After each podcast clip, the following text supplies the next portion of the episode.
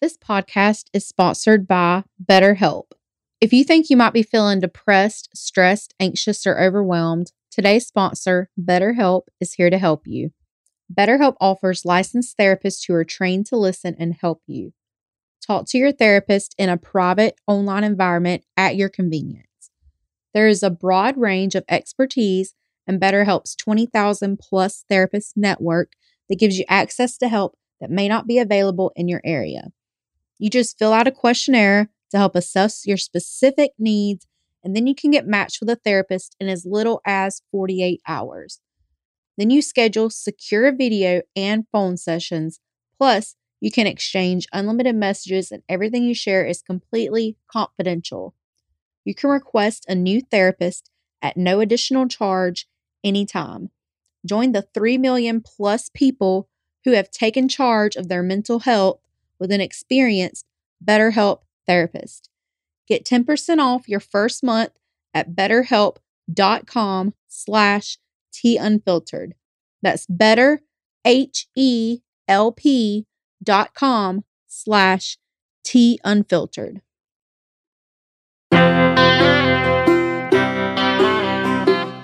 Welcome to the Tea Unfiltered podcast. My name is Brianna Dehn and I'm your host.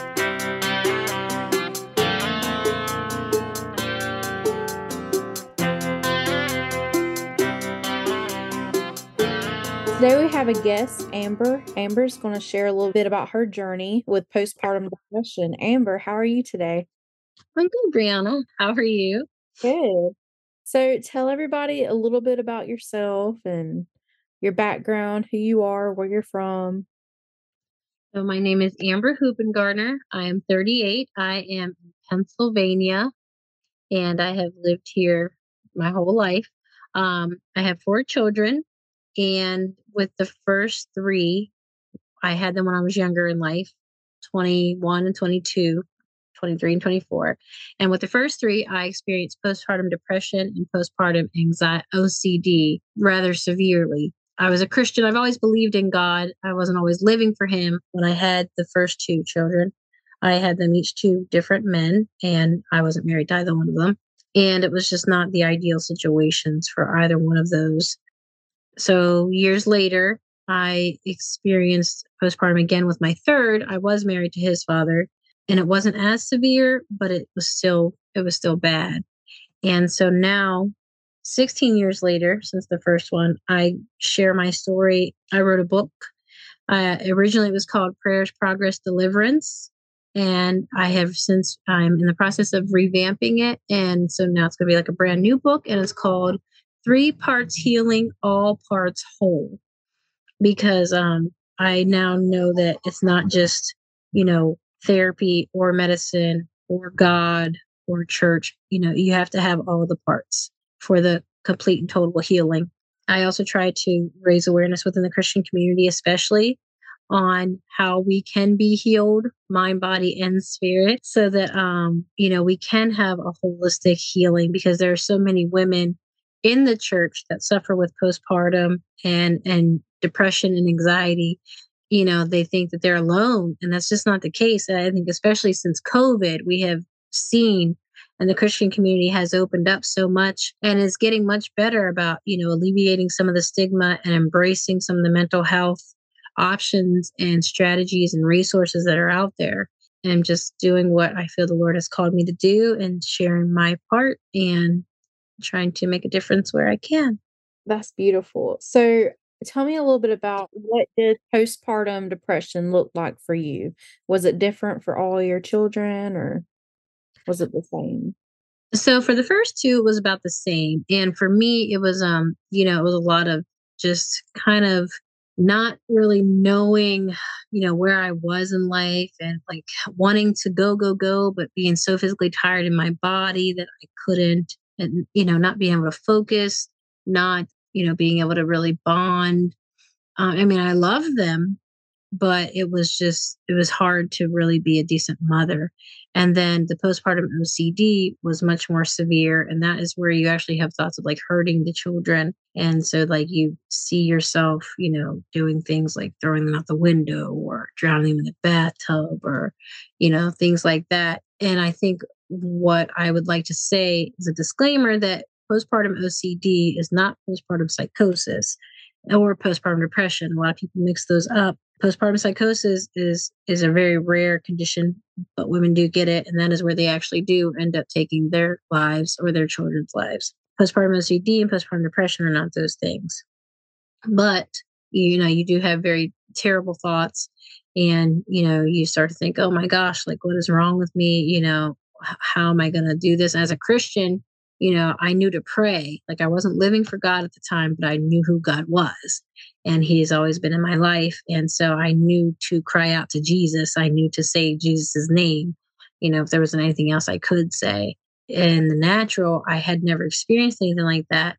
And therapy and medicine wasn't something that was talked about in my house. It was not something that, you know, we believed in or we embraced. So I didn't utilize therapy in any way. I did get on medications but they didn't seem to do anything for me. They just didn't, they didn't, I don't know if I didn't take them long enough or, you know, what, but they just didn't seem, at the time, they just didn't work for me. So yeah, it, it looked like uh, confusion and kind of just lost and chaos, barely making it, really struggling to be a good mom. Yeah. So when you had those thoughts of hurting your child, was it just in that moment, kind of like the same moment you're like, "Well, what's wrong with me? Why am I thinking this?"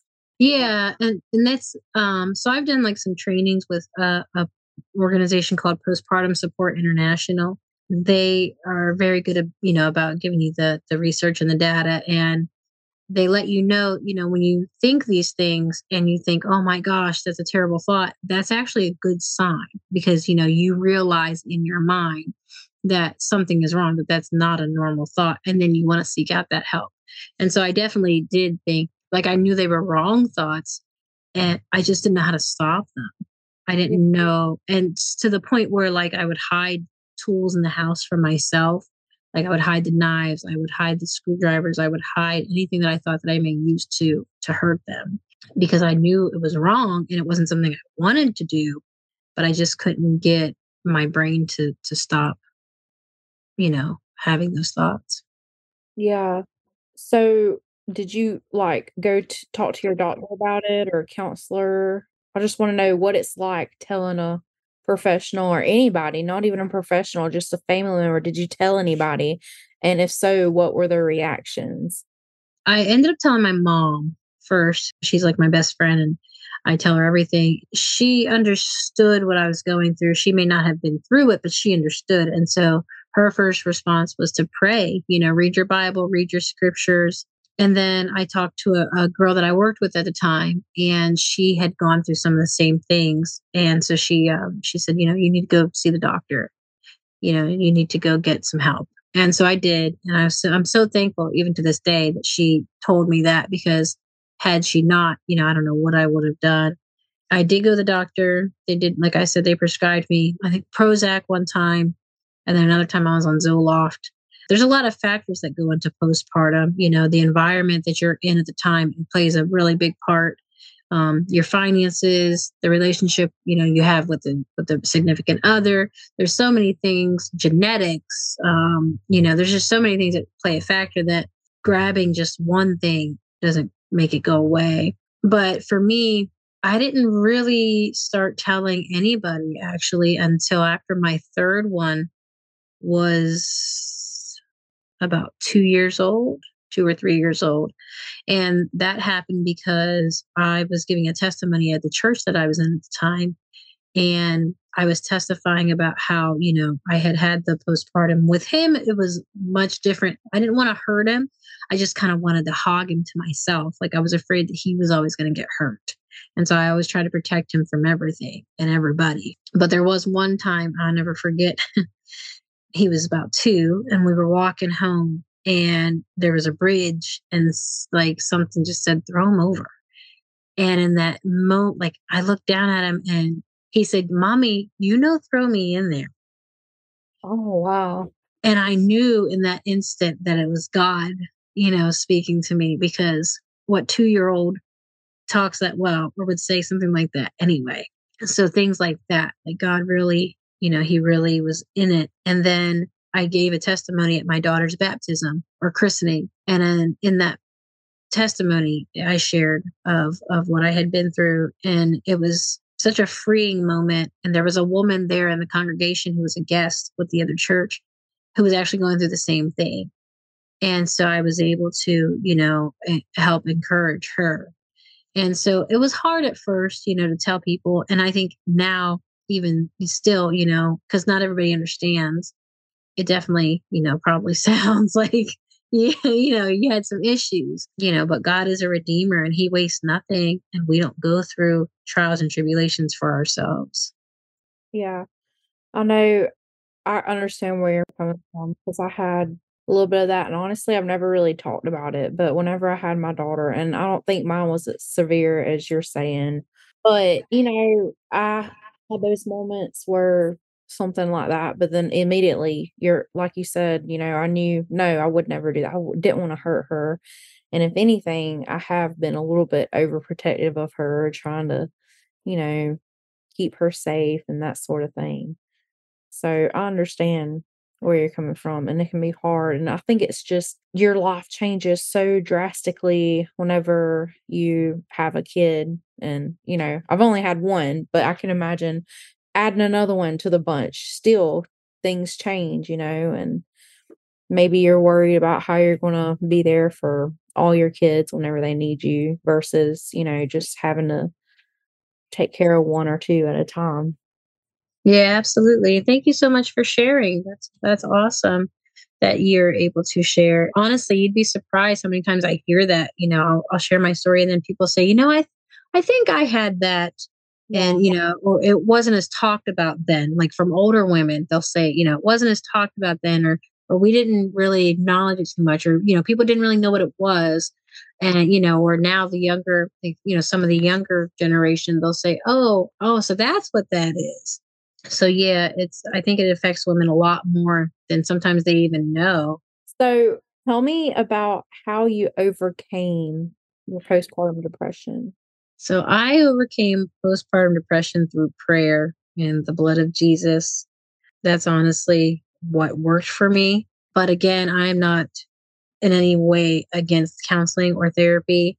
I have since utilized them in my life later on for for depression and anxiety because those are still things that I do have, but not postpartum, just, you know, in other ways. So at the time, yeah, therapy and Jesus and scripture. But now, you know, looking back, I definitely would have utilized therapy had it been something that I thought was okay. You know, like I said, my family, we didn't do, you know, we were a family what what happens in this house stays in this house. You know, you don't go and tell your business to random strangers. Even now, my mom, you know, I tell her I'm in therapy. I'm in therapy. I, I have a Christian counselor. Like you know i journal. So i'm all about all those things now. But uh, at the time i just wasn't. And so um i definitely recommend you know all all the things. Yeah. Well thank you so much for sharing a little bit about your journey. Is there anything else you want to share? When's your book going to be out so it is a work in progress right now my um original one is available on kindle if anybody's interested in that and the new one I am hoping to release by um, Christmas. I feel like Christmas is a good time to bring out something like that. You know, sometimes Christmas can trigger emotions and, and thoughts and things of that nature. So that would, I would like to bring it out by then and have it be my, my gift to somebody, you know, but it will be available for pre-order probably by the end of November. Okay, cool. Good luck. Cause I mm. know that has to be a lot. I've I've never written a book, at least not yet. So I can imagine all the stuff that goes into that. I've always been a writer. I started writing in like sixth grade. I never imagined I'd write a book. Like I've always written poetry. That came easy to me. So yeah, writing a book it's it's definitely a little bit harder for sure. But I think once you get in the groove of it, definitely take the chance. Definitely give it a try. And now with, with all the resources there are for like self-publishing and things, it's definitely a lot easier than it used to be. Well, thank you so much, Amber. It was great having you today. Thank you, Brianna. It was nice meeting you. Thank you so much for having me. Enjoy the rest of your night.